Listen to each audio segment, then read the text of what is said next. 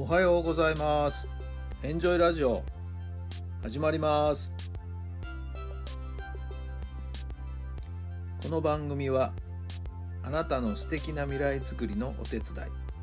人と組織の診断や学びやエンジョイがお届けします。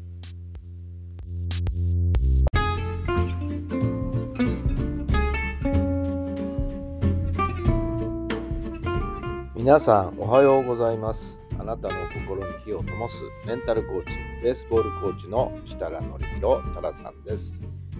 10月の18日水曜日の朝になりました。今日も気持ちよく晴れてね、えー素晴らしい気持ちのいいすっきりとした朝を迎えておりますね。暖かい日差しが差し込んでおりましてもうほんとそれだけでも嬉しくなっちゃいますね。さあ地域によってお天気様々ですけども皆さんのお住まいの地域のお天気はいかがでしょうか。さても皆さんねご承知だと思いますけどあのアリスの谷村新司さんがお亡くなりになりました。74歳ということでね。はい、えーまだまだ若いなと思っていますね、えーちょっと残念ですねやっぱりね。我々大学生学生時代の頃はねみんなが競ってなんかアリスの歌をカラオケなんかでも歌ったりしましたよね。大学卒業して社会人になってなんか飲みに行ってカラオケで歌うんでも必ず誰かが、えーアリスの歌を歌いましたね。はい、えーそれぐらいやっぱり影響を及ぼしたね、えーバンドでしたよね。またあの昔はラジオの深夜放送というのがねすごく流行りまして私もよく聞きましたけども聖夜文化放送の「聖ヤング」でね、えー谷村新司さんが何曜日担当だったんかな忘れちゃいましたけどね。当時はもうたくさんのパーソナリティがねそれぞれの個性を発揮して面白い話をですねどんどん披露してくれましたけども、勉強しながらのながら族でしたけどもいやいや勉強するよりラジオ聞いてるっていう感じでしたかね。はい。えーまあまたアリスの歌がですねいろんなところで語り、えー歌い続けられるんではないでしょうか。そうそうそれで思い出しましたけどもね私の知人のお一人ですね。アリスのあの矢沢徹さんドラムドラムを叩いてた方だったかな。そのお店にですね一度食事をしに行ったことがありましてね。六本木がどっかのね、えーお店だったと思いますけど、えー当日私もね、えー矢沢さんにお会いしたりして、はい、背の高い方ですよね、はい、相変わらずあの髪の毛をこう長くしてロングヘアの感じでおりましたけど物静かな方でしたけどまあそんなちょっとした接点もですね私アリスとあるって言えばある、はい、そんなことを今思い出しました。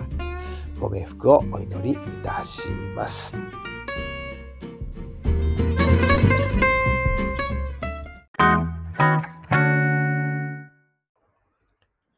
それでは今日の質問です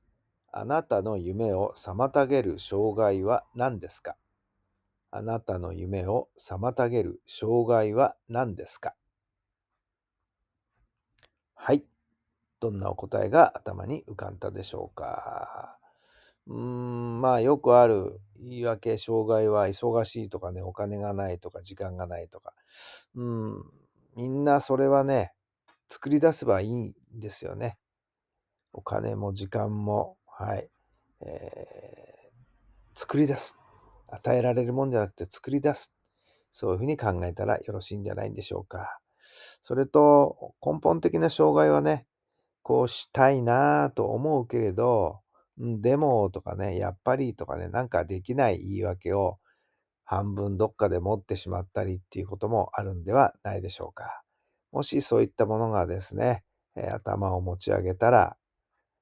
いや、もしかするとできるかもしれない。もしかしてこうすればできるかもしれないというふうに考え方の視点を変えて、少しでも夢に近づけるように一歩一歩、小さな一歩を今日も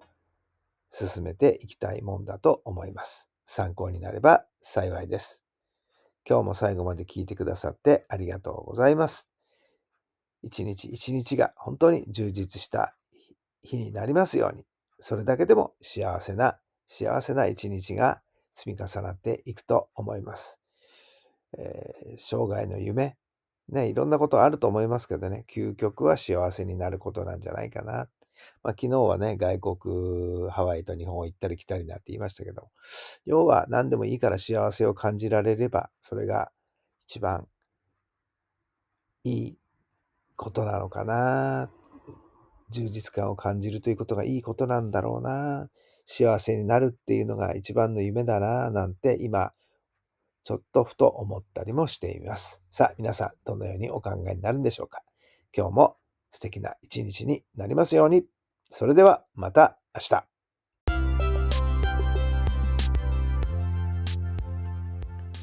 この番組は、